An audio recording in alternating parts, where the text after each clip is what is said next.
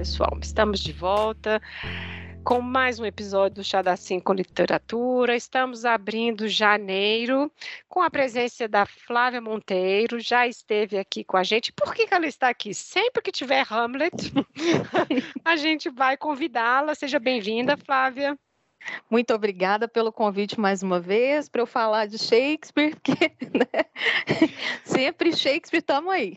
É, está virando também, bom, uma tradição a gente falar dele em janeiro. A gente abre o ano e bom, quem não conhece a Flávia, vá lá e escute o episódio 44, em que a gente falou da peça Muito Barulho por Nada, e o episódio 62, que a gente falou do Coriolanos. Então, justamente por isso, a gente vai poupar o tempo aqui de fazer a apresentação do autor e tudo, que já está isso lá nos outros episódios, né? Mas comecemos então com a pergunta de sempre. Vai ser: por que ler uh, Hamlet? Hamlet. Hamlet é uma peça muito, como todas de Shakespeare, né? Você tem muitas facetas, muitos pontos a serem explorados. O Hamlet, tanto na questão é, pessoal, na questão da introspecção, na questão psicológica, quanto uma coisa que eu acho que é, é muito pulsante hoje, na questão política. Hamlet, a gente pode explorar essas duas questões assim há de infinito. Acho que para Hamlet teria que ser 12 episódios, mas só temos esse. Vamos tentar dar uma pincelada em pelo menos alguns desses tópicos. É, são muitos temas que a gente pensou em discutir, né? E o interessante de quando a gente vai conversar das peças dele é a atualidade, né? Assim, a influência dele na literatura, né? A influência em outras peças, né? E a coincidência aí desse do tema da vingança, né, Flávio, que você estava comentando. É, porque é uma continuação do, do podcast de dezembro, né? O Conde de Monte Cristo, aquele que volta pela vingança, e aqui temos o Príncipe Hamlet também nessa que eles chamavam de revenge play, né? Uma peça de vingança. É, ou também casos de família da Renascença. Desse jeito. Né? Uh, é um texto de 1603, né? E aí, o que a gente pensou em conversar? Assim, a gente pode fazer um pequeno resumo e depois a gente ir tirando aí os temas que a gente acha que pode ser legal, né? Uhum. É... Sim. O Hamlet, ele foi, na verdade, ninguém sabe ao certo a data que foi hum. é, é, escrita essa versão do Shakespeare. Eles colocam ali na virada do, do século XV para o século XVI. É, falam que tem muita influência século do. 16 é, do, para 17. É, 16 para 17, perdão, isso mesmo. É, e aí eles falam muito isso porque foi uma época na vida pessoal do Shakespeare que eles viram que tem uma certa influência, porque o filho dele morreu em 1596 e o pai morreu em 1601. Então a peça ela é muito cheia dessa relação, dessas relações um entre pais. um pai, pai isso. Filho, é pais e filhos o tempo todo. Uhum. Temos o Hamlet, temos o, o Laertes, temos o Fortinbras. E aí vai, é, é, vai repetindo, né? Uma, uma peça espelhada. É, eu acho que todo mundo conhece essa história, uhum. mas vamos resumi-la bem resumidamente aí, né? Bom, essa peça, então, ele localiza no reino da Dinamarca, né? E, bom, quem acompanha a Flávia aqui nos episódios sabe que ela já comentou isso, né? Ele sempre coloca essas histórias em outro local, mas está ali fazendo críticas, né, à Inglaterra, os seus próprios reis e rainhas, uhum. né? A questão política ela é muito forte, né? Uhum. Mas o, o rei está morto e o outro rei viva o novo rei, que é o irmão, né? A rainha casa com o tio do Hamlet, tudo. Temos aí a aparição de um espírito, o espírito do pai, que avisa sobre a morte. Não foi uma morte natural, e sim um assassinato.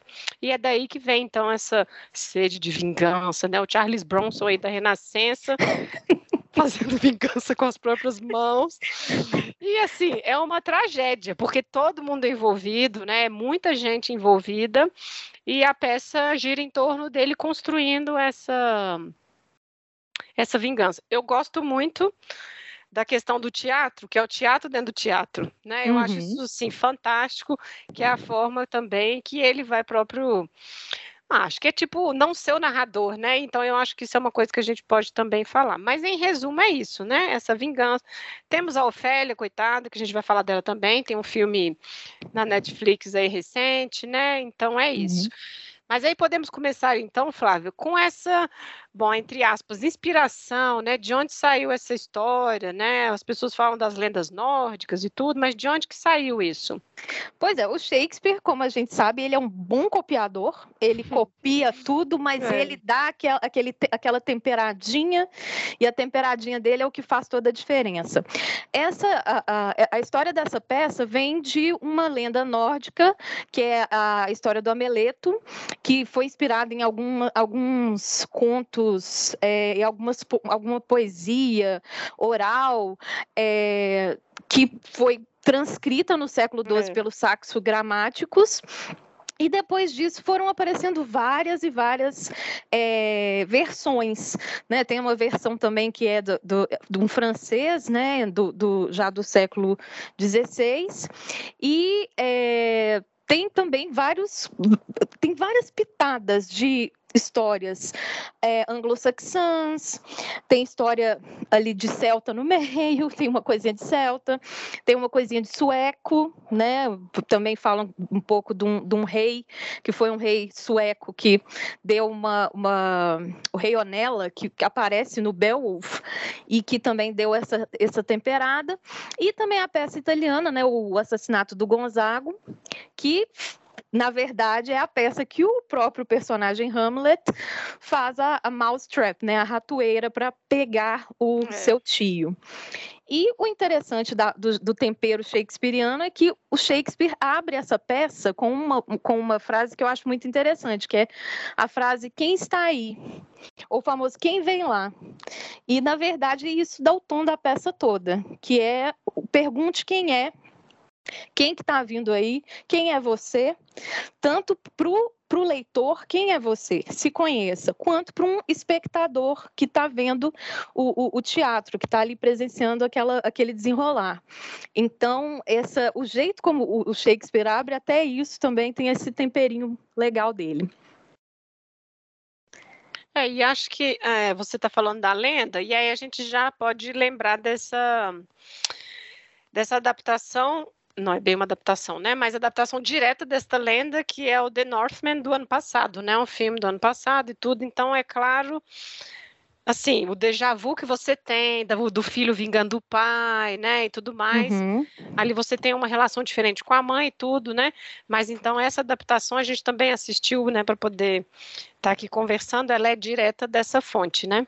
Isso, o The Northman é dessa fonte e também o Jutland, né, que é de 1994, se eu não me engano que é, na verdade o Jutland tem uma marca daquela época que parece um pouco mais com a, a adapta... apesar de ser uma adaptação da fonte de Shakespeare, parece com aquela adaptação do Zeffirelli, que é o do Mel Gibson.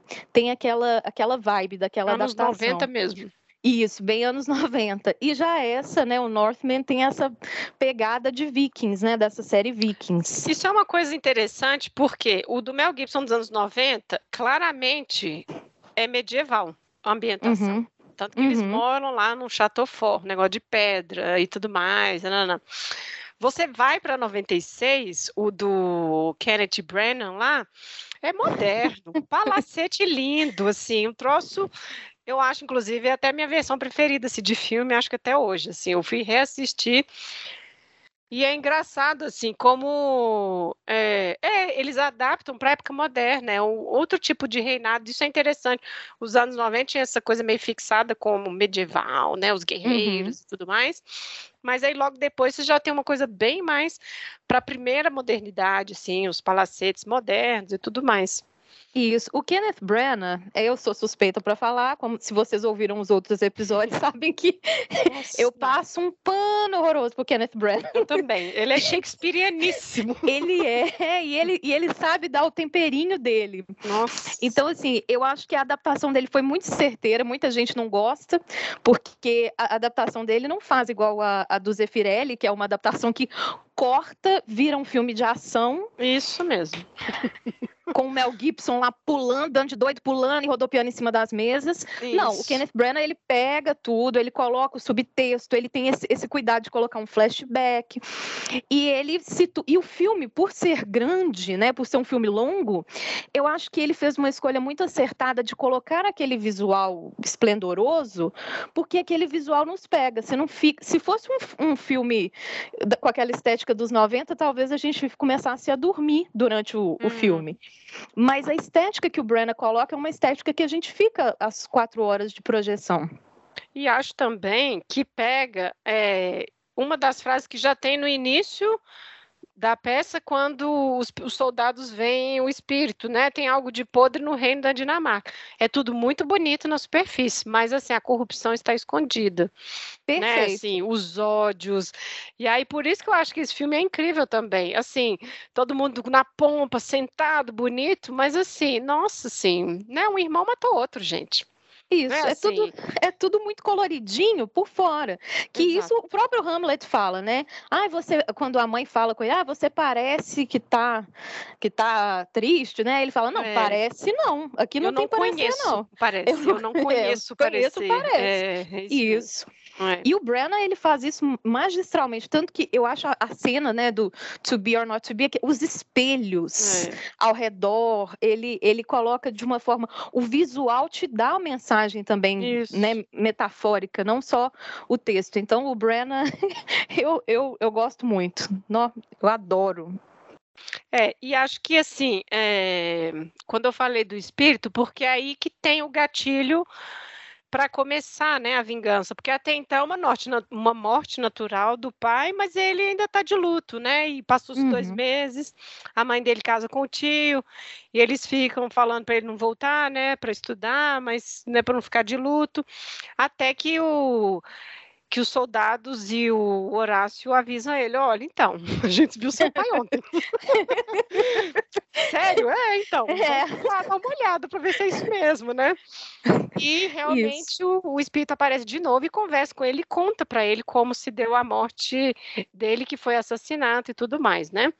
Isso, somente para ele. É, exato. E aí eu acho que é uma questão que é principal, além da vingança, porque eu acho que a vingança é o tema que está na superfície, né? O que vem depois também é muita coisa. Que é a questão uhum. da loucura, né? Todo mundo falando que ele está louco e tudo mais. Isso eu acho que é genial, porque ele finge que ele está louco. Quer dizer, isso para mim, assim, como leitora, eu acho que ele, tipo, ensaia uns acessos para parecer que é maluco mesmo. Porque a gente está nesse, bom, esse início do século XVII, não existia uma discussão que não considerasse espíritos eles estavam discutindo era como, de onde e por que eles estavam ali. Então, eu acho que na peça, né, assim, no livro, me parece assim, não é uma loucura. E aí que é capcioso, porque todos vêm, mas o espírito só fala com ele. Uhum. Né? E, e aí... tem a cena do closet que só ele vê, a Gertrude não vê, a Gertrude não Exato. vê. Ele aparece depois de novo quando ele está enquadrando a mãe dele, né? E realmente uhum. ela também não vê. E aí eu fiquei pensando, falei, nossa, então isso aqui é para deixar uma portinha aberta para a gente pensar que ele está louco. Mas pensando, como historiador dessa época, não está louco não. Eles, as pessoas que faziam ciência nessa época estão discutindo sobre espectros, sobre espíritos. A questão é quando o espírito fala com você, é espírito né, divino ou é ilusão diabólica? É o diabo que está fazendo isso? É muito interessante, porque aí é um pouco talvez uma decisão moral dele fazer ou não, dele prosseguir numa vingança ou não. Eu acho que é um pouco isso, né? A discussão. Isso, e mostra também o, o tempo, né, é, a, a, época inglesa, porque era uma época que estava tendo ainda, querendo ou não, tendo essa transição do catolicismo para o protestantismo anglicano, e aí o protestantismo anglicano, ele acreditava só céu e inferno, então se é espírito é manifestação diabólica. Mas o catolicismo tem ali o céu e o inferno um purgatório ali no meio que os, as almas ficam um pouquinho perdidas, Bacana. podem voltar aqui, é, volta aqui, manda um recado. Então fica tá, tá, tá nessa, né, do, do, inconsciente inglês ainda tentando correr para um lado ou para o outro. Tudo porque o Henrique VIII resolveu trocar a religião, né? E agora ser a, o, o, a, a cabeça lá da igreja. Então, essa questão do, do espírito, ela é bem interessante nisso. É, existem pessoas que dizem que o Hamlet, na verdade, inventou, porque só ele conversa com o espírito. Hum. Existem essas interpretações. Eu acho que o, o, o, o ponto é que a, a, peça ela é muito aberta. Ela, o que a uhum. gente vê é, como eu disse, no Muito Barulho por Nada, a gente vê a ponta do iceberg. Então, existem várias interpretações. É, por isso que eu gosto muito da, da adaptação do Brenna, que a gente vê aquele tanto de espelho assim, a gente escolhe é. o espelho pelo qual a gente vê a peça.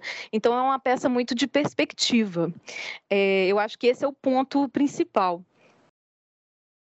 É, e o olhar, né? Isso que você está falando da perspectiva era muito importante nessa época. A prova de que aconteceu, o, o, uhum. e ele viu, os outros companheiros viram, mas o espírito não quis conversar com ele, né? Então, assim, e aí o momento que ele descobre, ele começa então a planejar aí essa vingança e tudo. Eu gosto muito como ele é, conversa com o Laertes, assim, tira uma onda com a cara do velho, né? Assim, é impressionante. Ah, o, o Polônios. Laerte não, Polônio. Ele tira uma onda Isso. com a cara dele que é impressionante. A hora que ele tá lendo, eu estou lendo palavras, né? Assim, ele é. é e aí, eu... Ah, ah. eu acho que assim, vai aumentando essa suspeita. Está louco, está louco, né? Então, assim, vai, vai espalhando um pouco essa ideia de que ele está louco para justamente as pessoas vão se entregando. A verdade é essa. À medida que ele vai fingindo de louco, as pessoas vão se entregando mesmo às suas próprias tenta é, intenções, né? Isso. O, o Polônios, na verdade, queria falar um pouco dele, porque ele é o que mais é, é, citado, as falas do Polônios, mas fora do contexto. Porque o Polônios, na verdade, é um coach. ele, na verdade, ai, que me perdoem os coaches, mas ele, mas ele é tipo um coach da corte. Uhum. Ele tem sempre aquelas palavras clichês, coisa é. feita. E são conselhos que, se a gente olhar, sim, eles são super válidos. Mas a gente vê que o Polônios, na verdade, ele fica muito nesse âmbito das palavras. Porque se a gente for analisar o personagem a fundo mesmo, a gente vê que ele não segue tanto, né? Na verdade, uhum. ele é o uhum. verborrágico, mas que não, não, não coloca aquilo em ação. Que eu acho que é um pouquinho um hum. espelho do Hamlet. Que o Hamlet, ele tem os solilóquios lindos, maravilhosos. Sim mas, Mas... Né, a ação, a vingança, colocar a vingança é, é, lá pra, pra, na ação mesmo, vou lá, vou vingar, não, ele demora, ele procrastina. A palavra uhum. é procrastinar. Muitos, muitos é, acadêmicos falam, nossa, ele é um procrastinador. Mas cai de novo se ele não tem certeza que aquele espírito é um espírito demoníaco ou é realmente o pai dele, ele tem que tirar a prova. Isso. Então, é por isso que ele dá essa procrastinada. Mas o Hamlet, ele é aquela pessoa que, né, é, é, é muito válido é, as pessoas se identificarem com Hamlet. Eu já coloco minha cara aqui a tapa. É, desde muito, muito nova, quando eu li a primeira vez, eu me identifiquei e falei, nossa, como ele pensa umas coisas profundas. Mas o Hamlet, agora eu já vou entrar na parte do advogado do diabo. Ele é uma personagem da era do selfie. O Hamlet, eu acho que ele seria aquele que ia tirar um selfie postar textão. Uhum. Ele ia, sabe, aquele selfie assim com o pôr do sol, e aí ele olhando assim pro infinito, e aí ele colocando, sabe, é, textão sobre Dando a vida universo. Dos outros. Isso, isso. E o, o, Hamlet, agora eu vou falar uma coisa, me dói, gente, falar isso, mas ele é muito autocentrado. É ele, ele, ele. Tanto que por isso, por vários séculos, muitos teóricos, muitos teóricos, ai, ele é maravilhoso, ai, ele é esse personagem lindo. E foi só o D.H. Lawrence bem mais recente, de H. Lawrence, não sei se vocês conhecem, tem até um filme novo agora no Netflix, O Amante da, da Lady Chatterley, uhum. que foi ele que escreveu o livro, né, baseado no, num livro dele. O D.H. Lawrence, ele tem um pensamento mais fora da casinha, ele, na verdade, ele não gosta muito do Hamlet, não. Ele tem meio, meio um asco do Hamlet, que ele fala, ah, não aguenta, que ele, ele respirando, sabe, no cangote da mãe, enchendo o saco, é. falando, falando, falando, e o que eu acho que é o pulo do gato, oprimindo a Ofélia. É. Então, o Hamlet, é, eu acho que a Ofélia, já podemos entrar na Ofélia? Podemos, devemos.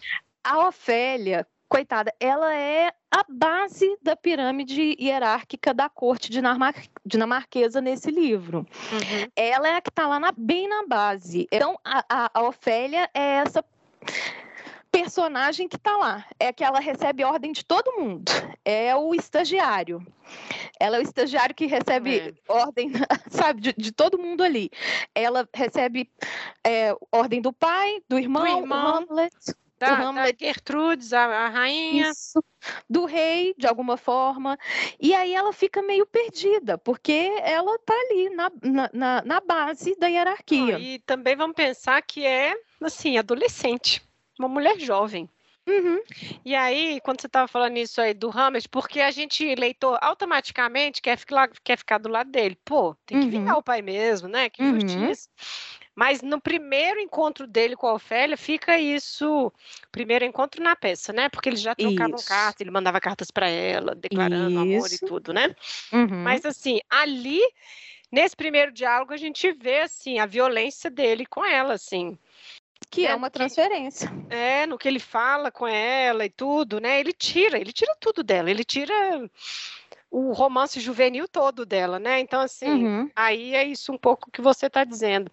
E acho também, assim, eu não sei, talvez você possa, né, falar isso um pouco melhor.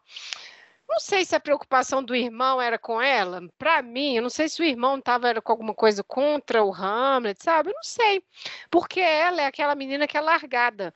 As pessoas só lembram quando a tragédia aconteceu, quando deu ruim, quando se matou, quando deu problema, sabe assim? Para mim era ela é essa personagem, ninguém liga até o momento que ela não está lá mais. E aí ela, né, a sua morte lembra a todos o que eles são, essas pessoas que não se importam com ninguém. É, a Ofélia, ela é. Como é que eu posso dizer? Eu, eu acho que ninguém se importa com ela mesmo. Pois é. Ela, ela é uma. Ela é invisível sabe? Ela o irmão, né? Depois vou, vou, pegar o exemplo de quando ela morre, né? Na verdade, a gente tem a, até a morte dela é uma coisa dúbia. Por quê? Uhum. Já vou entrar nisso. A, a, a Ofélia, não, vou, vou, falar primeiro até de como ela é tratada pelo Hamlet. O Hamlet ele faz uma transferência do, da raiva que ele está sentindo da mãe para Ofélia. Uhum. Então, mulher, então todas se a mãe dele é mulher, todas são iguais, elas é. são esse sexo frágil e por aí vai. Ele transfere isso para Ofélia, já que ele não pode humilhar a mãe com essa com essa raiva toda, e aí ele transfere isso para Ofélia. Então a Ofélia vai ser a humilhada, que vai é, levar a burdoada. E nisso, quem realmente fica louca é a Ofélia. É. O Hamlet finge que está louco, mas quem fica louca mesmo é, é. mesmo é a Ofélia.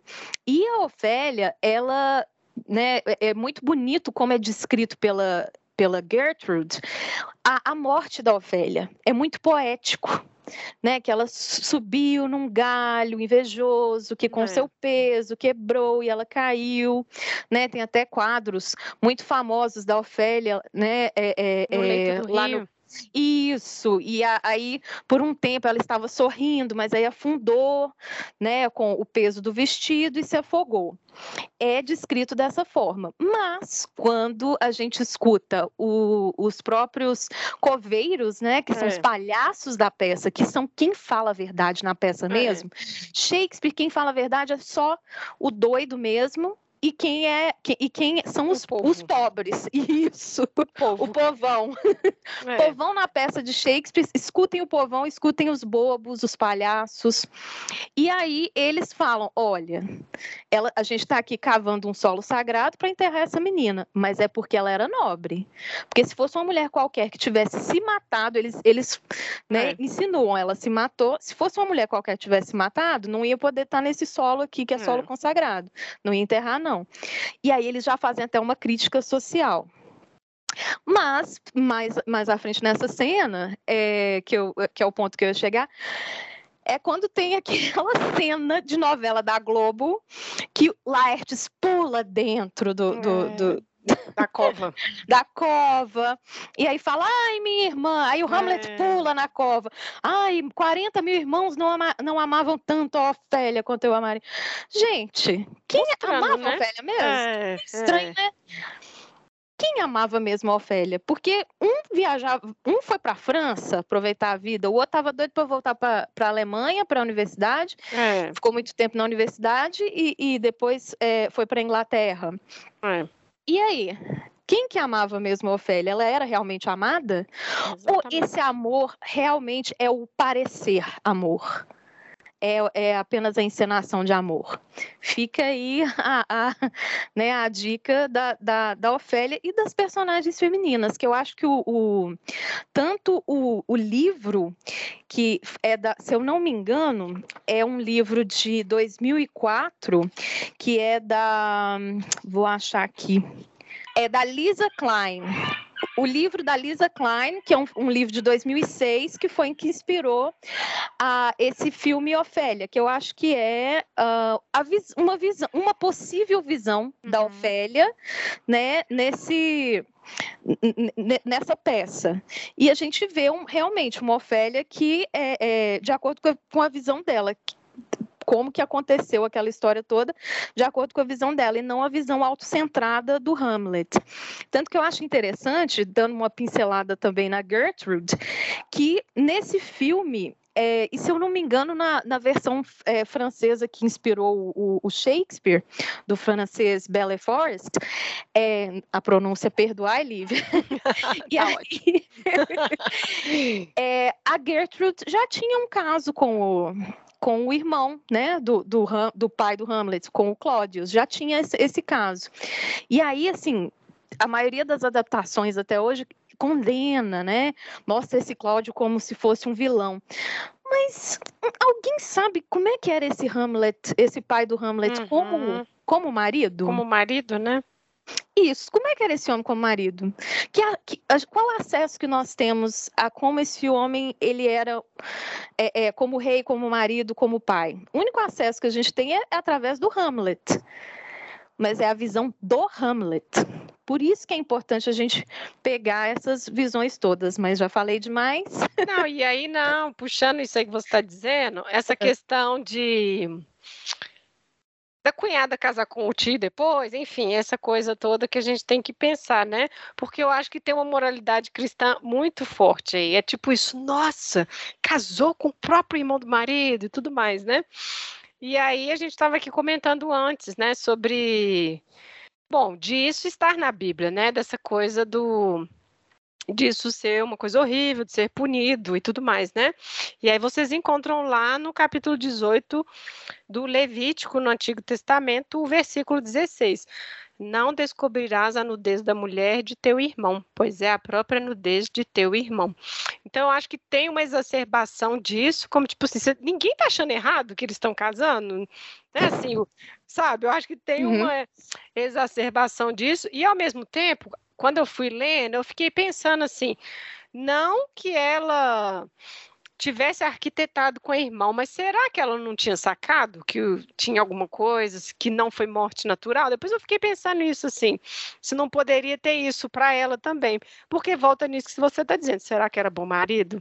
Será uhum. que era esse homem que ficava, né, assim, então, acho que tem essa questão também, porque como a gente está pensando nessas personagens femininas, uhum. a representação da Gertrude no na versão de 90, né, do Mel Gibson, que ele é o Hamlet, é péssima. Mostra ela assim, tipo, como se tivesse rejuvenescido, porque casou de novo, muito alegre, feliz, cantarolando, como se fosse uma jovenzinha de 16 anos. Então, assim, eles exageram muito, assim, esse.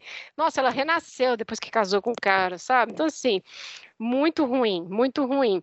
E a de 94, ela é sobra, tipo assim, nossa, né? Assim, é normal, é natural morrer já mais senhora, né? Ela já uhum. é um pouco, não, é uma rainha, mas senhora também, né? Então eu acho que as, as versões a maioria embarca um pouco nessa coisa da frivolidade. É uma mulher, lógico que ela é frívola, lógico que ela ia casar com qualquer outro. Então eu acho, até de 40 eu acho também. Inclusive, essa versão de 1940 eu também adoro. É uma das minhas preferidas também. É muito bonito, porque parece teatro. É um teatro filmado, não é muito bonito. Então, vou falar então, fazendo essa ligação entre essas duas versões, tanto a do Zeffirelli, que é a do Mel Gibson, quanto a do Laurence Olivier, que é uhum. estrelada uhum. pelo Laurence Laurence Olivier. Sim. E, curiosidade, a que faz a mãe dele é uma moça bem mais nova que ele. Sim. A atriz tinha 29 anos na época, se eu não me engano. É, essas duas versões, eu acho que elas bebem muito das teorias freudianas.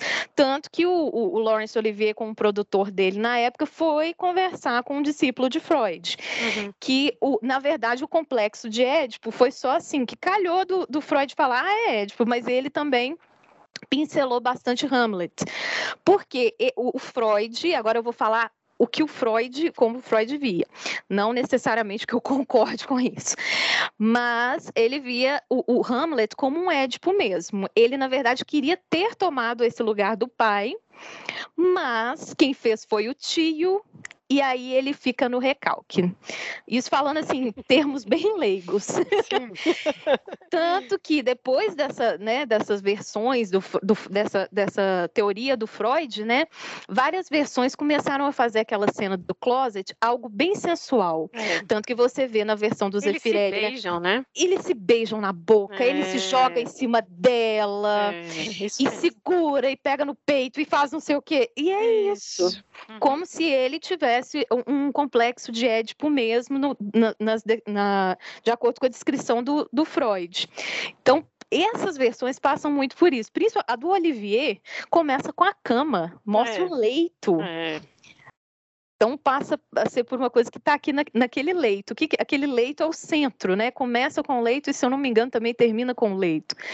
É, é, é é Por aí, assim, é. É porque eu acho que isso mostra assim o leque do, da obra, né? Assim como você uhum. fala, tá em aberto. Tem temas, mas ali como que cada época tá lendo isso, né? Assim, as próprias representações vão mudando também, né? Uhum. É... Então, nessa, eu acho que o, o jeito como o Freud coloca, a Gertrude fica meio limitada, uhum. sabe? É, é, uma, é uma versão muito limitada. Tanto que na versão do, do Zeffirelli, né, é a Glenn Close, que estava na isso. época com uma femme fatale, né? É, e isso é muito limitante para os papéis femininos serem vistos dessa forma. Uhum. Eu ia falar uma coisa que é muito grave, mas eu acho que eu vou falar. A Ofélia, eu acho que ela é meio vista também como um útero ambulante. Uhum. Na, no, no filme, né, na, na adaptação da, da, do livro Ofélia, você vê que, que a rainha meio que parece que se sente um útero ambulante. O Hamlet tem uma hora que ele até fala assim de uma pintura, e fala assim, ah, mas essa pintura, a, a, a Diana tá velha. Aí o pintor fala assim, ah, eu inspirei na sua mãe. E a mãe ficou ofendidíssima, Nossa. Gertrude. Uhum porque aí restringe a mulher a é. isso. A um, a um útero uma jovialidade, tem que ser frívola e tem que ser, sabe? Uhum. E não é bem isso. A, a Ofélia, eu acho que é, voltando, né, quando o Hamlet tem aquela famosa fala de vai para um, um convento, é, a tradução do Milor Fernandes é muito interessante, porque ele coloca é, no início vai para um convento e depois ele coloca vai para um bordel. É porque convento, na época do uhum. Shakespeare, era uma gíria para bordel. Então, é essa limitação da mulher. E eu acho que nessa fala tem essa limitação, e a tradução do Milor é maravilhosa, porque ou, ou é santa ou é, é prostituta. Isso que o papel da mulher fica só entre esses dois é. polos. Não, não existe. É, é, como a sociedade vê a mulher, né? É orbitar né, em volta de homens, né? Exato. É. E sempre orbitando ao redor do, dos homens. Então, a, a, a Ofélia, tadinha. e a Gertrude também, né? É. De certa forma, elas são esses úteros ambulantes na peça. Não, mas eu acho assim que é, existem teorias que dizem que o Cláudio realmente ele, ele amava a Gertrude, é, voltando né, para aquela questão de será que o pai do Hamlet era essa, essa Coca-Cola é. toda?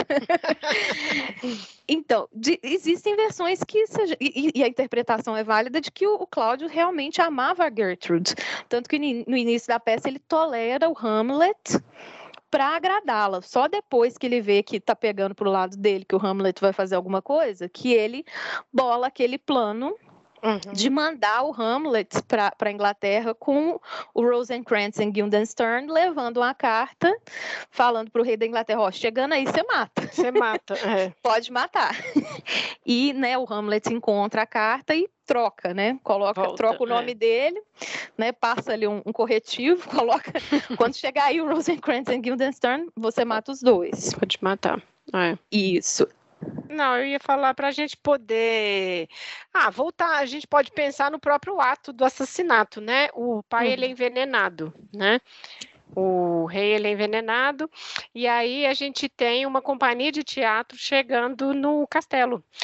E aí o, o Hamlet, então, será que você não consegue encenar esse pedacinho aqui e tal, né? Então ele insere a exata descrição de que o espírito pai dele tinha dito para ele, e o rei passa um recibão, né? Assim, ele, ele passa muito recibo, mas eu acho que é bonita essa parte porque ele passa tão mal e a consciência é tão pesada que ele fica, ah, eu preciso de uma luz, luz, luz, porque estava tudo fechado para a apresentação do, da peça, né?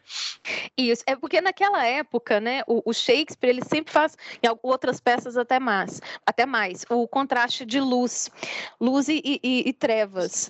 Então, quando você, você pede por luz, na verdade, você quer uma, uma, uma clarificação uma saída, daquela né? Isso, uma saída daquela situação. É... E eu acho que também porque a questão de peso na consciência mesmo. É uma coisa que ele, quando ele está sozinho lá, fazendo as orações, vem isso sempre, né? Ah, o crime de matar um irmão e não sei o que mais, né? Então ele tem um pouco essa questão sempre voltando, né? E aí, quando você está lendo, você vai pensando assim, gente, não vai durar. Não vai, eu fui lendo e pensando assim, esse reinado não vai durar, assim, porque não tem como, assim, corrói a pessoa. Então, acho que a questão da moralidade é muito forte nessa peça. Então, como esse episódio está sendo referencial, vou fazer referência a Helena Ferrante, Sim. que vocês falaram, que Eu lembra amo. aquela cena, aquela cena que ela entra e tem as frutas que são lindas ao redor. Você olha, as frutas estão lindas, Sim. mas quando ela vai pegar a fruta tá podre por tá baixo. Podre. Sim. É esse o podre do reino da Dinamarca. Porque a gente não uh, uh, precisa esclarecer uma coisa. O Cláudius, né? Porque quando morre um rei, na nossa cabeça, o que vai ser ele, é, o sucessor é o filho, né? Um filho homem. E, na verdade, é, na Dinamarca não funcionava assim. Era meio que por votação, na verdade, por aclamação. Então, é, uns nobres, eles é, é, morria o rei, eles ah, e sempre aclamava realmente o sucessor direto, ah, que venha né, o, o filho tal. Mas a gente não sabe o que, que o Cláudio fez para ele ser aclamado e ele virar rei. Uhum. A gente não sabe se ele fez um acordo, um acordo com o Centrão, a gente não sabe se ele fez um orçamento secreto, a gente não sabe. e, e, aí, no final das contas, ele conseguiu é. É, é, é né, pegar o, o trono e a rainha. Não, e ele fala, mas você é o herdeiro direto, né? Ele fala uhum. pro Hamlet, né? É, nossa. Então, assim, é, é, é bem. É... Nossa, tem muitas nuances. É, e acho que esse negócio da podridão é a mesma coisa quando tá lá na parte que tá na, na cena de que o. O Hamlet vai confrontar a mãe e o como é que ele chama? Polônio está atrás lá do, do Ridô lá, uhum. e o, o Hamlet mata ele. E aí ele esconde o corpo, é isso também. Assim, é você escondendo os seus crimes, você escondendo essa podridão. E aí, quando o rei questiona onde que tá, ele, ah, não, daqui uma semana você vai sentir o cheiro ali saindo da escada, né? Então, assim, o tempo todo eu acho que é isso, é essa coisa de esconder e de máscaras, né? Nada é o que parece ser. Voltando àquilo no início que a gente estava falando, né? Assim, ninguém é o que apresenta ser e a trama os eventos vão obrigando as pessoas a se mostrar. O desespero, o ódio, né? Assim, ela acaba obrigando as pessoas a se mostrar. Uns morrem, né? E outros uhum. é, sofrem na, na própria tragédia, né? Isso a gente pode ver hoje, hoje está aí. É, quantos homens vocês não. A gente abre o, o, jornal, ah, feminicídio. Ah, mas ele alegou insanidade. Exato. Ah, ele. Sabe? E, e sempre esconde atrás dessa insanidade, que é o que o Hamlet faz. Ele faz brincadeiras muito perspicazes, uhum. principalmente a respeito do corpo do Polônios, né? Ele está numa ceia, não, ele não, é, não está jantando, ele está sendo ele jantado. Está sendo jantado, é. Isso. E é muito interessante o jeito como ele, ele coloca, são, né, é, são falas muito interessantes, porém, a gente, eu, eu assim, quando a primeira vez que eu li, eu falei, nossa, ele é tão divertido, ele é tão inteligente, irônico, nossa, ele, sarcástico. irônico, isso, mas hoje, eu, assim, eu li e falei, gente, eu matei o pai da minha namorada. É. Como, como que sabe, você olha para o outro. O, o, Hamlet, eu acho que ele não olha para o outro. Uhum. Ele olha muito para si. Estou sendo muito advogada do diabo aqui. mas é que essa leitura, essa última leitura, eu já li várias vezes, mas essa última leitura eu fiquei pensando sobre muitas perspectivas, sabe? É, eu nunca tinha lido. Eu tinha visto o filme do uhum. Kenneth Branagh, foi o primeiro, e eu assim, nossa, que maravilhoso. Então, eu fui ler agora. E acho que por estar tá velha, eu falei assim, gente, isso aqui é uma tragédia. Quando eu falei caso de família, rindo e tudo, mas assim, horrível. Né, assim, uma coisa que ninguém ganhou nada e todo mundo morreu. Sobrou Horácio, gente, sobrou Horácio que queria se matar também. Que queria se matar também. E aí ele não vai ficar aí, porque você tem que contar essa história, sabe? Mas assim, Exato. Né? Então, assim, é uma tragédia. E, e a gente nem. É, tipo, quem começou, né? Não é questão de pensar quem começou, mas o desenvolvimento que teve, o papel de cada um. Outra coisa que eu pensei também, os amigos dele que é os dois personagens que você já falou e que levaram ele para Inglaterra e tudo assim. É triste também quando ele não estou aqui do lado do Hamlet, mas eu fiquei pensando nisso, assim, eram os amigos dele, de escola uhum. e tudo, e o, o Chi simplesmente comprou eles, né, comprou uhum. um orçamento secreto, para que eles sondassem o Hamlet. É, tipo assim, ah, vai lá e olha se ele tá maluco mesmo, vai lá e olha o que, que ele tá pensando, o que ele tá falando, e os dois na maior, sabe, e o, e o Hamlet de cara já saca, falou, nossa, foram mandados por ele, ele veio, ele mandou vocês aqui, pra, sabe assim. Então é, é uma série de é, de decepções mesmo, de desconstrução dessas pessoas, né? É, é tragédia, Isso. realmente tragédia mesmo. Isso. Dentro do próprio Hamlet, né, da peça, o Rosencrantz e o Guildenstern, eles são o que a gente chama de pau mandado, né? Exato. Uhum. Eles são pau mandado, eles não, não hesitam em trair o Hamlet, né? Eles estão ali para sondar e eles tentam sondar. Só que eles não têm a perspicácia do Hamlet. É. Que o Hamlet sonda ali, ah, será que estão aqui como amigo mesmo? Tanto que no, no início, ele, é, é, num do, dos, dos, primeiros encontros, ele fala assim: Ó, oh, eu não tô doido de verdade, não. Quando o vento sopra de um lado, eu tô assim, quando sopra do outro, eu estou lúcido. Isso. E aí, eu acho que nessa fala ele vai puxando os dois e os dois meio que confessam, né? Ah, não, a gente tá aqui para te espionar mesmo. Uhum. E aí ele já fala: nesses dois eu não posso confiar. E acaba que ele envolve os dois e os dois acabam morrendo. Depois eu vou até indicar a, a peça do Tom Stoppard. Mas aí os dois acabam morrendo. Só que para para pensar, os dois também, eles são duas Ofélias, assim, eles também estão lá na base da hierarquia é, da sociedade peões, né? Foram peões, peões. Do, do, tio também, é. Exato, tanto que em várias encenações da peça, né, eles brincam que com o Cláudio trocando o nome dos dois, fala ah, Rosencrantz e Guildenstern, aí a mãe, a, a Gertrude é, é, corrige, fala assim, não, Guildenstern e Rosencrantz, né, ela é, cumprimenta um e depois o outro.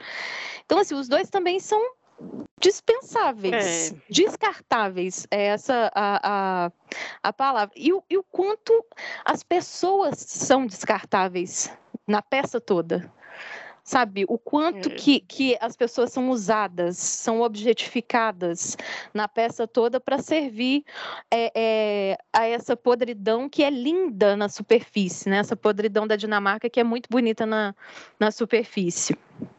Então, acho que, nossa, passa, a gente poderia ficar falando disso muito. É, não, e só de falar de podridão, a gente lembra de corrupção, a gente tá falando de tragédia, de morte. E aí não é só Dinamarca, ele está falando da Inglaterra, o Henrique uhum. lá, com aquele tanto de mulher, né? A gente está falando. Uhum. Né, assim, é uma crítica ao tempo, mas a gente pode pensar hoje também, né? Você falou das pessoas descartáveis, a gente está no ápice disso aí, né? Assim, uhum é o cancelamento. Você cancela Também. Antes de, de, de tentar aprofundar naquilo. Ah, não gostei, cancelo. Que foi o Hamlet, ele fez isso com o, o Rosencrantz e o Guildenstern, né? Cancelou os amigos. Cancelou os amigos. É, e, e o bromance continua com o Horácio, porque o Horácio é fiel. E é muito interessante, né, é. né, ver essa, essa fidelidade do Horácio. É, eu vou falar um negócio aqui, se você quiser, você ah. corta, mas é que existem algumas teorias de que o, o Hamlet, na verdade, tem um, uma teoria muito misógina. Hum. Eu acho que é de um, de um teórico que chama Vining. Ele é do final do século XIX, se eu não me engano. E ele falava que Hamlet só podia ser uma mulher porque hum. ele é muito instável, ele é histérico. E aí, e ele, ele fala, ele fala isso. E aí, assim, é, veio é, várias atrizes muito famosas, a Sarah Sidons, a, a Sarah Benhart, que muito famosa também, uhum. ela, ela dizia a mesma coisa, só que ela falava, Hamlet só pode ser uma mulher, porque ele tem uma, um pensamento e uma profundidade de sentimento que o homem não tem. Que o homem não tem, são muito básicos. Isso, isso. E aí, tá vendo o, o, os contrapontos, né? Uhum. Des, do, da, da, visão desse personagem. Porque o Hamlet, é, é eu acho que tudo, eu, eu tô falando isso até para chegar no ponto que o Hamlet, assim como os outros personagens também, são personagens esféricos. Eles não são assim só a superfície. É, essas várias adaptações, inclusive a do Kenneth Branagh, que todo mundo fala assim, ai, mas o Kenneth Branagh colocou atores renomados e estrelas de Hollywood para fazer papéis menores. Eu acho que aí está o pulo do gato o pulo do gato é o Kenneth Branagh colocou esses atores para mostrar que nenhum papel nessa peça é menor. Todos têm o potencial uhum. de serem uh, uh, personagens esféricos. Então, é, isso passa também por, por isso aí. É, mas aí ao mesmo tempo, eu pensando é, dela falando que só mulher teria isso, mas hoje eu também penso, que bom, olha só, um homem histérico, porque ele, quando é contrariado, usa de toda a sua violência, destrói tudo ao seu redor, a própria mãe, a namorada, o amigo, entendeu assim? Então eu acho que hoje a gente tem que ter essa noção, né? Assim, uhum. eles não aceitam não, né? Essa coisa de um pouco do, do, do homem que não, é, não pode ser confrontado, né? Eu acho que assim, é um pouco isso ainda também. Não, e só voltando, o, o, o ódio da mãe ele transferir para Ofélia, ele faz gaslighting com a Ofélia. A Ofélia fala assim: Nossa, mas você falou que me amava. É. Que isso. E no, no, filme do Brenna, aí eu passando pano de novo, mostra uma cena de amor entre os dois, uma cena de sexo entre os dois. É. Para mostrar que realmente ele já tinha, tinha contato é. íntimo com ela. E aí ele, ele faz um gaslighting que ela fala: Você falou que me amava. Ele, não, eu nunca te amei. É isso mesmo. E aí é, aí, realmente, se, é a mesma coisa ele tá falando, não, você tá louca. Você é tá doida. É. Tá chamando a mulher de doida. Tô indo muito para esse lado do feminino, mas é porque essa última vez que eu li agora pro podcast, eu comecei pegou. a muito. Pegou, pegou mais essa visão. Que eu é. falei, gente, como que. Que obra rica, né? Que antes eu não, não, não tinha pegado certas nuances, assim. É, e acho que porque é uma peça centrada no tema da, da, da vingança, né? Igual a gente falou, que você até falou que é um tema da moda também. Uhum. A gente foca nele, né? O personagem Hamlet, né? Nossa, ser ou não ser, a cenazinha do crânio e tudo mais, né? Enfim, isso tudo uhum. já está cristalizado aí no nosso imaginário. Mas aí hoje eu acho que também por causa da idade, a gente lê e percebe os outros personagens. Tanto que eu escrevi aqui no roteiro, eu falei, não, Ofélia é 100% vítima, porque tem um, uns textos que os personagens ainda vê nuances não tem nuance para ela, porque ela é isso, assim, ninguém se ocupava dela e ninguém ligava realmente. Então, é uma personagem que é 100% vítima mesmo, assim. Isso. E uma coisa que, assim, eu acho que é, eles colocam muito com Hamlet, né? Mas eu acho que a Ofélia também é representação.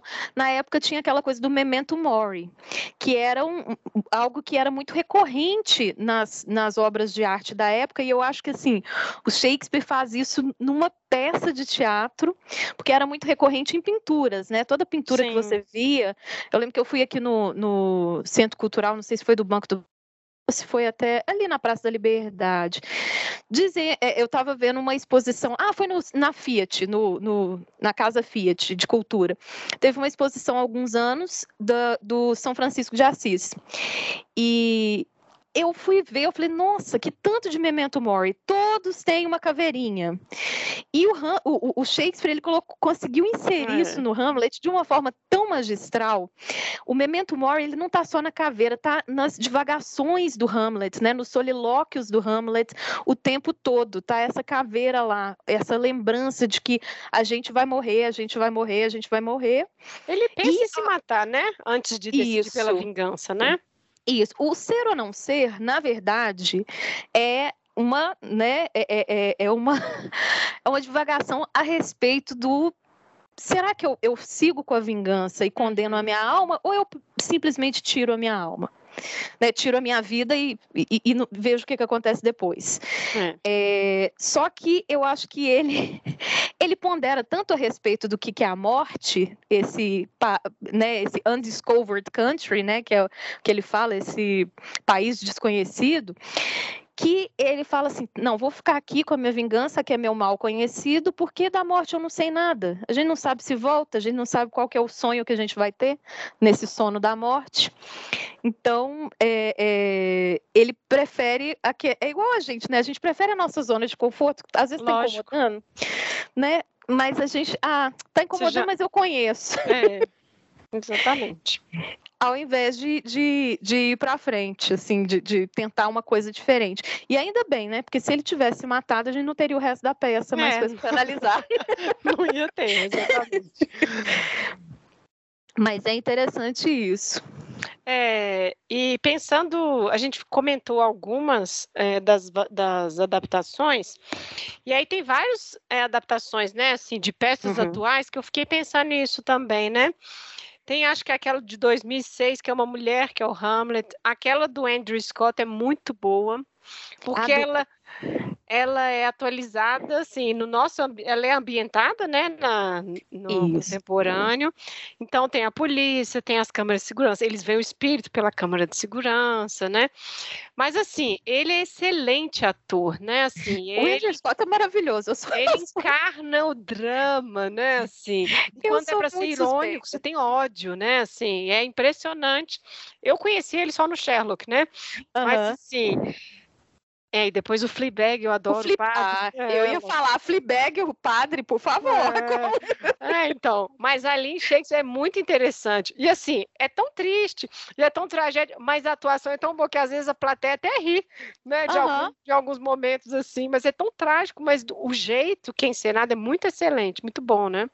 Sim, essa adaptação do Andrew Scott, é, eu achei ela que ela bebe muito em, du, em, duas adaptações. Na verdade, ela e uma outra bebem muito na adaptação do Almereida, do Michael Almereida, que é um filme de 2000, que é com Ethan Hawke no papel principal de Hamlet e se passa em Nova York, num ambiente corporativo. O ser ou não ser é em meio a uma locadora, extintas locadoras. Crianças que estiverem escutando, procurando o que era uma locadora é muito interessante, porque ele faz o ser ou não ser andando uma fileira de locador e os filmes do lado, sabe? Mostrando essa coisa metalinguística, né? Meta, meta é, é, fílmica, teatral, mas também da vida, né? Que, que é o que o Shakespeare falava, que né, nós somos todos atores nesse palco do mundo essa, essa adaptação da Almeida, eu acho que foi assim um marco nos anos 2000 para fazer essa mudança para os anos 2000. Se eu não me engano, em 2009 tem uma do, da Royal Shakespeare Company que também foi é, exibida pela BBC, porque essa do Andrew Scott foi exibida agora recentemente pela BBC. E essa de 2009 é uma com o, o David Tennant, que é o doctor, foi o, o doutor Doctor Who, né? Uhum da, da, nova versão. Se eu não me engano, o segundo, né? O segundo ou terceiro doutor dessa, ter, dessa nova versão. E o David Tennant também é igual ao Andrew Scott. Você vê a nuance da, da loucura, você chega a rir. Tem hora que você ri com é, ele, assim. É, é, o carisma, né? Porque o, o, Hamlet, ele tem esse potencial de, de carisma. E esses atores, eu, eu acho que eles sabem capturar muito. É porque se não for um bom ator, você só pega o ranço. Eu acho que é. pega um certo ranço, assim, ai, ai, esse menino tá, tá enrolando. Mas eles colocam dessa, de, dessa forma. É, então essas adaptações modernas eu, eu acho, eu gosto muito. Já que a gente está falando dessas adaptações mais recentes para o teatro, teatro contemporâneo e tudo mais, né? Você podia falar mais de outras aí e tudo mais, de outras Olha, referências na cultura popular, Rei Leão. gente, Hamlet tá, tá em tudo. Eu acho assim, eu encontro Shakespeare em tudo e Hamlet mais ainda. É, um parênteses assim, anteontem eu estava assistindo uma série que chama The Rookie eu não sei se vocês sabem, que é com o, Nathan Fillion, ele é um, um policial. Eu tava vendo The Rookie e o nono episódio da quinta temporada tem uma, uma, uma, referência imensa a Hamlet, sabe? É, eu falei, gente, o que é isso? E, e essas séries pop mesmo, muita Sim. coisa pop, tem várias referências. É... É, eu falei do Rei Leão, óbvio, aqui, porque o Scar lá, o tio que mata, manda isso. tipo, foi você que matou, né? Então tem um uhum. segredo do assassinato, né? Timão e é o mais óbvio. Rosencrantz e Guildenstern misturado com Horácio. Isso, misturado com Horácio, que fica sempre do lado dele. É. Isso, isso. Então, é, meio que baseado no Rei Leão, gente, segura na minha mão e vamos, hein? É, vamos para o universo Marvel, temos é, o famoso Black Panther, né? O Pantera Negra. O uhum. Pantera Negra, se vocês olharem, é Hamlet porque lá no Capitão América Guerra Civil, o pai é assassinado, e aí sim ele assume o papel de Pantera Negra. E dos dois filmes, tanto no primeiro Pantera Negra quanto agora no Wakanda Forever, sem querer dar spoiler, nós vemos esses traços bem marcantes, bem marcados do, do Hamlet. Então, é, as referências são imensas. Isso no universo Marvel. Por exemplo, no, no Star Wars. Uhum. Senta que lá vem a história. Nesse novo retorno do, do, do, Star Wars, né? O, o The Force Awakens, né? o Despertar da Força. Nós temos imagens assim que remetem a Hamlet, que é gritante, quando o Kyle Ren está segurando o, o, a, o capacete do avô do Darth Vader. E meio assim, tipo, eu vou te vingar, eu vou é. agora fazer o lado negro da a força bombar. É, assim, dá, dá, uma pausada no frame e fala se não é um Hamlet. Sim. Isso no, no, universo Star Wars, não vou nem aprofundar nisso para não ficar muito tempo. Mas tem também, por exemplo, Star Trek. Star Trek é, é assim, é, é, é, é muito gritante. É o, é o Shakespeare no espaço. Isso, é um jornada, um jornada nas Shakespeare no, no, espaço. No filme de 91, que chama The Undiscovered Country, né, que é o Star Trek 6, se eu não me engano, é o 6, que é o, o, o país desconhecido, né, que faz referência ao a, a fala do To Be or Not To Be, o solilóquio, é, eles fazem muitas referências a Hamlet, inclusive a, a, a, citações diretas mesmo. Desse filme surgiu algo interessante, porque é, esse filme tem como personagens os Klingons, uhum. que, que são um, um, um, povo, uma espécie que tem, é, ele é muito, é muito, presente no Star Trek. E aí um dos Klingons, quando está num jantar, ele fala assim, ah, vocês não, não experienciaram Shakespeare em sua magnitude até ela é original em Klingon. Então ele, ele ele, puxa o Shakespeare e fala que o Shakespeare é Klingon. A sacada do franchise foi tão boa que eles fizeram um Hamlet Klingon. Ah, uhum. Existe um livro que é um Hamlet escrito em Klingon. Gente é muito interessante, porque eles. Klingon ele é uma conlang, né? Que é uma língua feita, igual a língua do Senhor dos Anéis, né? Vocês têm várias conlangs nesses universos. E eles escreveram realmente o Hamlet. E eu não vou nem entrar nos pormenores, porque é muito interessante, porque tem certas palavras que o Hamlet fala muito que não tem na, na língua Klingon. Então, como eles adaptaram isso é, é muito, muito legal. É, isso são só assim algumas das uhum. referências. No Senhor dos Anéis, por exemplo, só para falar mais uma para eu não me delongar muito. É, nas duas torres, que o, o, livro, se eu não me engano, é de 54 e o, o filme é de 2002. Nas duas torres tem o, o Grima Língua de Cobra, uhum. que ele fala no ouvido do rei Theoden e aí o rei meio Nossa, que. Nossa, ele vai apodrecendo o rei, né? Ele vai apodrecendo. Ele, vai envenena, ele envenena ele durante anos com medo, né? Isso, é uma referência a quê? Quem colocou o veneno no ouvido hum. do rei. Então, quem realmente manda ali no reino é o Grima e quem ele serve. Então, é, isso também é uma referência direta a, a, ao Hamlet. E eu poderia ficar aqui falando eternamente, mas eu gostaria de. de é... Ah, só mais uma então. Sim. tem, não, tem referência. Só mais duas. Okay. Tem a, a, a, no Westworld, não sei se vocês já, já viram essa, essa série, Westworld, que é o, o, o, Anthony Hopkins, eu lembro que o personagem dele, ele cita Hamlet diretamente, esse, nessa fala do To Be or Not To Be, que ele fala, né, no, no sono da morte, a gente não sabe quais, son, quais sonhos que podem aparecer.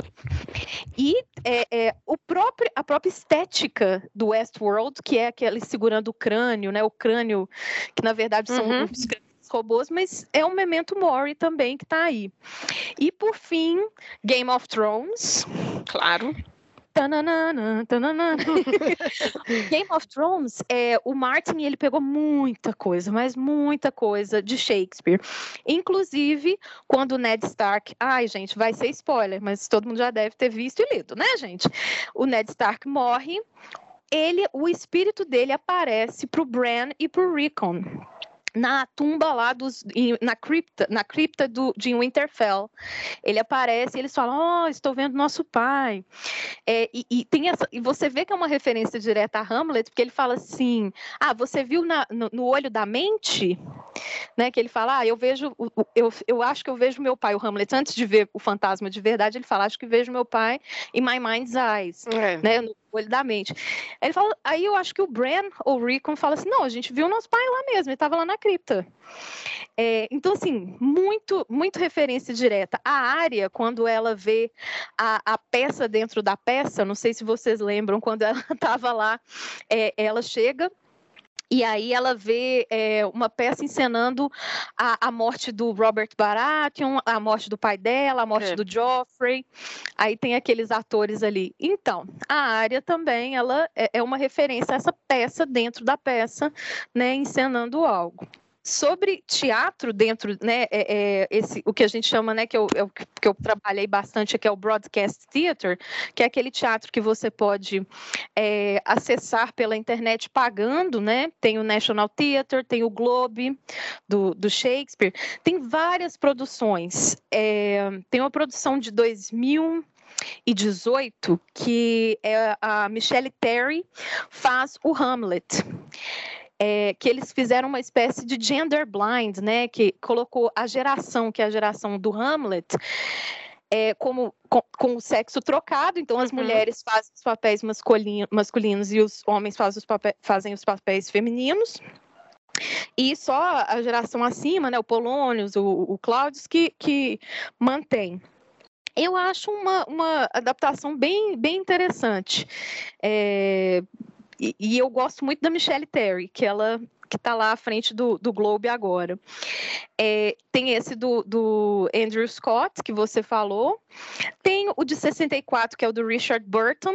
Uhum que foi tipo os primórdios do, do Broadcast Theater que eles encontraram numa garagem na Califórnia a, a fita dessa, dessa, dessa peça, meio que por acaso, ó, oh, um Hamlet, Oh, Richard Burton. Nossa.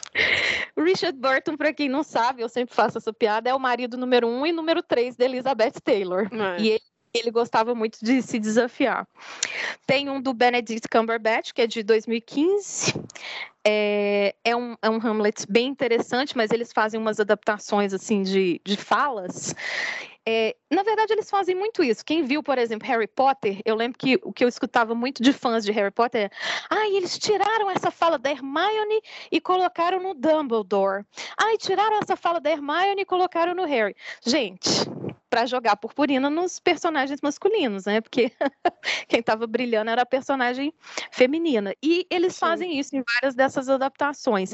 Inclusive essa de 2015 do, do Benedict Cumberbatch tem algumas coisas que é, são falas interessantes, se não me engano, até uma do Claudius que eles colocam na boca do Hamlet. E uh, tem também, por fim, é uma de 2016 que eu acho interessante, do Stratford Festival, que é do Canadá, que é, essa, essa adaptação é interessante que eu lembro que eu vi durante a, a pandemia e os, os atores, né, tinha uma, uma, entrevista antes com os atores e eles falaram assim que a intenção nessa peça era mostrar que a Ofélia estava grávida, né, que, que, acho que ficava uma subtexto de que a Ofélia hum. estava grávida, por isso que ela fica louca. Nossa. Então eu acho assim, é, ca, cada produção traz o, uma é. coisa bem, bem interessante. E o veredito? ah, é, é. Bom, e o nosso veredito? Ah, assim, eu gostei. Eu acho que não é minha peça preferida, ainda tenho várias para ler dele ainda, mas eu entendo um pouco. Não sei, isso é porque eu vi o filme primeiro do, do Kenneth e aquilo ali para mim era o, o, Hamlet, sabe? Assim, é totalmente encenado. Mas depois a do Laurence Olivier também dos anos 40, achei muito incrível, muito bom também. Mas eu acho que as pessoas têm que ler. Você estava comentando sobre a questão da política, da corrupção, né? Eu acho que tem a ver com o nosso tempo presente sempre, né? Então, acho uhum. que é uhum. uma leitura. E as pessoas têm uma vasta é um vasto leque de opções aí, de versões, né? Para poder, se não quiser ler, assistir, né? Para poder uhum. conhecer, assistir Rei Leão de novo, né? Enfim, eu acho que tem uhum. várias uh, opções, né? Então, mas eu acho que. Eu... E não é uma peça difícil, eu acho. O Coriolanos, quando a gente gravou, eu acho que ele é mais capcioso, muito uhum. mais. Eu acho que ele tem mais camadas, ele... você tem que ler com muita atenção. Não que esse não, mas assim, acho que porque é tão cristalizado para a gente, a gente já conhece, você vai lendo, né? Mas eu acho que é uma indicação, sim. Sim, eu ia falar que é, quem é Jane Eyre na fila da merenda do Hamlet nas adaptações, né? Ai, mas eu amo Jane Eyre. Não, eu amo Jane Eyre, mas eu tô falando mas em questão de adaptação. É, realmente. É muita adaptação é e eu queria já pedir desculpa de eu não falar tudo, porque não tem como não, falar não tem tudo. Como não. É. não tem como falar nem tudo oh, da peça cheguei... nem tudo. Não, eu cheguei a começar a baixar um filme chinês que chama Banquete, que é inspirado do do do Hamlet, tem um do Akira Kurosawa, tem um monte. Tinha um Sim. No, no YouTube, tem assim, não. Tem brasileiro, tem a herança. Isso.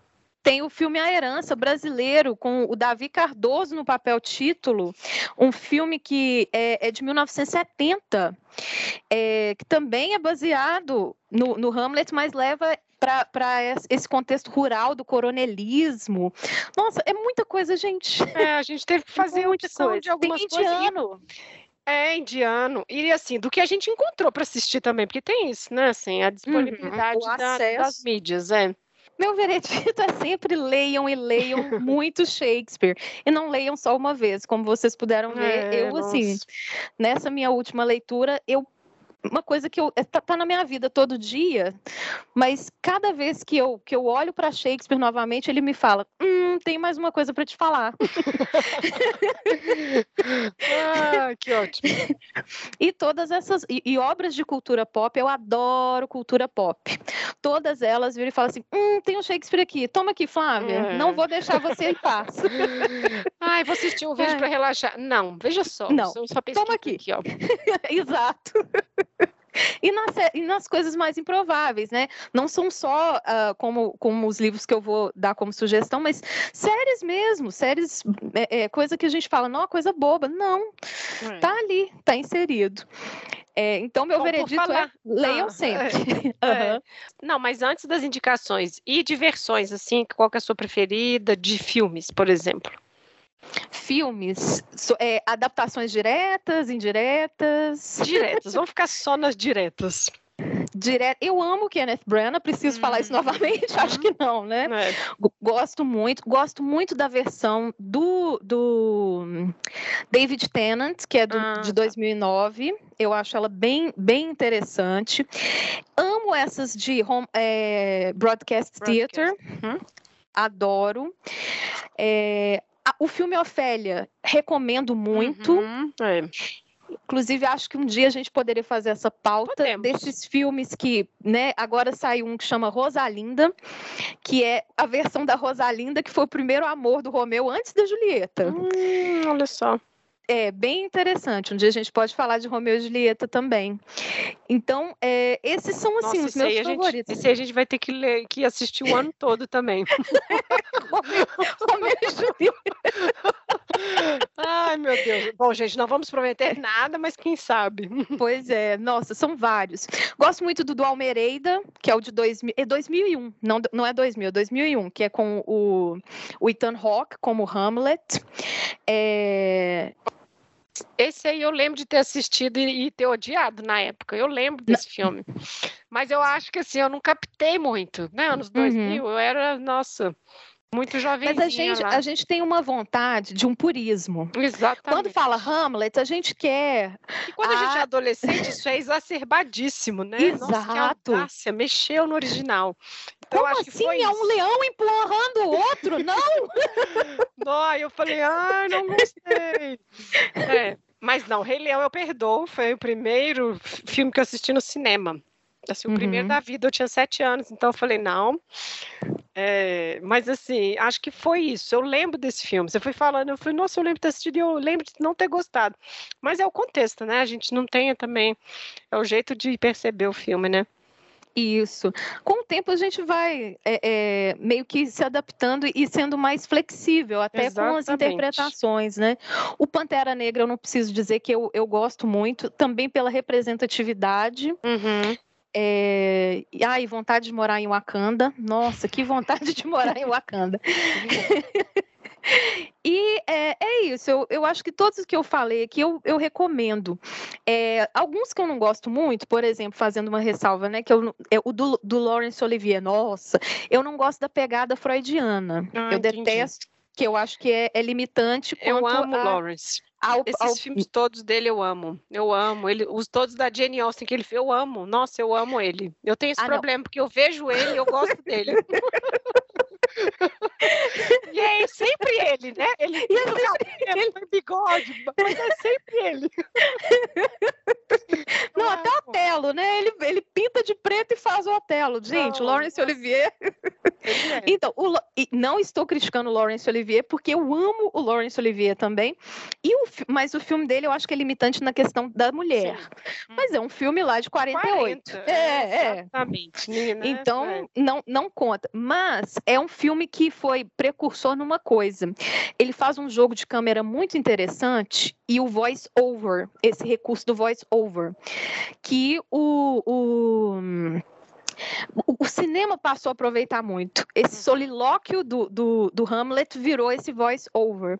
Assim como, sentem nas cadeiras, o James Joyce, com o seu Ulisses, fez né, é, é, é, esse discurso, né, stream of consciousness, né, é o, o fluxo de consciência, esse meio discurso indireto livre, e Ulisses é meio também que uma referência a Hamlet, porque o Stephen Dedalus está ali procurando esse pai, o tempo todo tem umas referências também diretas a, a, a Shakespeare, a Hamlet.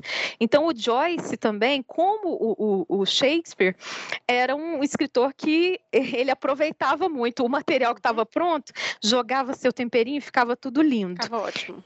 Isso, aí eu sou suspeita para falar. Então, acho que ah, se, se, deixar, vou falando Não, de 500 tá milhões de adaptações. Bem, tá tudo é. bem. Vamos agora passar para as indicações que você tiver aí para os ouvintes. Ah, sim. As indicações, eu tenho uma indicação de um, um, romance que é do Ian McEwan, que todo mundo deve conhecer do Desejo de Reparação. Se eu não me engano, ele, ele que escreveu Desejo é. de Reparação. E o Ian McEwan, ele escreveu o Nutshell, que eu acho que ficou traduzido como Enclausurado, que é um livro de 2016. Deixa eu até checar aqui, porque eu anotei. Isso, é de 2016. É, e é um romance que é uma adaptação de Hamlet, só que você ele chega para você, leitor, num discurso indireto livre, mais ou menos por aí, se é o que eu posso dizer, né, num fluxo de consciência, narrado pelo feto que está dentro da Trudy. E esse feto ele vê a Trudy com o amante vendo como é que Nossa. pode fazer para matar o pai. Então é uma adaptação muito interessante, muito instigante, como o Ian McEwan, ele conseguiu fazer essa, ele também colocou o seu temperinho uhum. no, no, no, Hamlet. É, uma coisa que eu queria dizer que eu esqueci é, por, é quem gosta de física, né? Tem o, o Stephen Hawking, é, o físico, ele escreveu o universo numa casca de nós, que é uma referência à, à, à fala do Hamlet, né? Que eu poderia ser um, um um rei, né, no meu dentro da minha casca de nós. Uhum. E ele ele escreveu esse livro. E, e na hora de explicar alguns conceitos da física, ele usa algumas falas do Shakespeare também. Nossa, que ótimo. Eu acho, não é muito é muito interessante. É, mas a minha outra indicação é o Rosencrantz and Guildenstern Are Dead, que é o Rosencrantz and Guildenstern estão mortos, que é um livro do Tom Stoppard que é um nível de 1966, é uma peça de teatro, e é, na verdade, você vê o foco narrativo mudar. Da mesma forma que a, a, a Ofélia né, passou o foco narrativo para a Ofélia, né? Aqui nós temos o foco narrativo no Rosencrantz and Guildenstern. E é interessante ver por isso. E a peça faz parte do teatro do absurdo, né? Que foi esse teatro que surgiu como manifestação artística depois da Segunda Guerra Mundial, que foi uma espécie de uma reação a todo aquele caos, aquelas mortes, aquela Europa destruída, o Holocausto. E, e, tudo aquilo que você olhava e, e não fazia sentido. Por que, que a gente está aqui? Por que tanto sofrimento? E aí a manifestação artística que surgiu naquela época foi isso, foi o teatro do absurdo, que, que fica indagando, nossa, o porquê disso tudo? Tanto que é um uhum. absurdo, né? E não tem sentido. Geralmente, não, você lê peças do teatro do absurdo, você fala, mas qual o sentido disso? A vida não tem sentido. Então, eu acho que veio meio como, como essa resposta. Então, eu recomendo, porque é bem interessante pensar sobre é, questões tanto, tanto introspectivas, psicológicas, quanto também questões sociais. Fala muito de, de questões sociais, o, o Rosencrantz and Guildenstern Are Dead, que é do Tom Stoppard. Então, essa é a minha, minha outra indicação. É, e acho isso... que você falando isso aí, a gente uhum. pensa. Uhum. Bom, na nossa atualidade, né? A gente saiu uhum. de dois anos de pandemia, né? Um genocídio sendo denunciado, né? Dos indígenas e Yanomamis e tudo. É, como que a gente vai naturalizando as coisas, né? Assim, né? O horror, né? Então, tem que ser umas coisas de denúncia, né? Para sensibilizar, né? Para voltar a ter alguma sensibilização, né?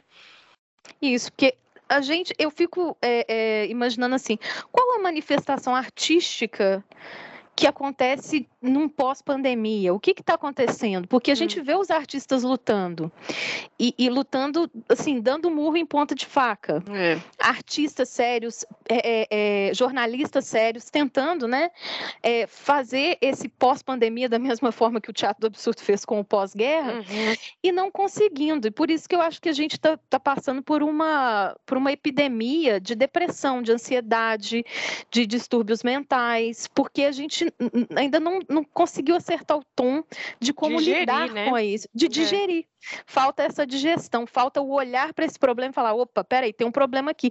Acho que o problema às vezes nem é reconhecido, ele é jogado para debaixo do tapete. Também acho fechamos aí com, com esse recadinho aí. esse recadinho. Ai, ai. Mas é isso mesmo, eu acho que é, a atualidade está aí, né? Né? Da gente achar recurso na arte, na literatura, né? Acho... E a gente terminou meio assim na tragédia, mas vou fazer igual o Shakespeare. Na época do Shakespeare, quando a peça terminava em tragédia, eles faziam uma dança final, que era para dar uma alegrada no público. O pessoal sair feliz. Para o pessoal sair feliz, né? Gente, é, é, é, leiam mais, mas leiam assim, pode ser quadrinhos. Queria só dar uma última indicação, que é um, um, um livro que é o Deadpool faz Shakespeare. Uhum. O próprio próprio Deadpool, eu não sei se vocês conhecem do universo Marvel, é, ele, ele faz esses solilóquios olhando para a câmera, quebrando essa quarta parede. Isso é um solilóquio shakespeariano. Então, assim, é bem irônico, é uma forma que é crítica, mas ao mesmo tempo te diverte. Então, assim, para terminar num tom mais menos trágico, dou essa indicação também. Bom, gente, vocês têm bastante dever de casa. Quem ouviu até aqui, muitas indicações, muitas leituras e muitas peças, né, para assistir e tudo mais. Agradecer a Flávia de novo por ter vindo aqui falar de Shakespeare. Quem sabe ano que vem a gente fala de novo, né? Porque é isso, a gente vai familiarizando com textos que determinaram, né, toda uma cultura que vem depois, que estão aí no imaginário. Então acho que é legal da gente conversar sobre isso. Então muito obrigada por ter vindo aqui conversar com a gente. Eu que agradeço, agradeço quem ficou aqui até o final aguentando, porque quando eu começo a falar de Shakespeare eu não paro. Então queria agradecer muito a, a Lívia pelo convite também. Espero voltar mais vezes com mais Sim. Shakespeare. muito obrigada. Então é isso, então, pessoal. Ficamos por aqui. Comentem lá nas nossas redes, escutem o nosso episódio, compartilhem. E é isso. Até mais. Tchau, tchau.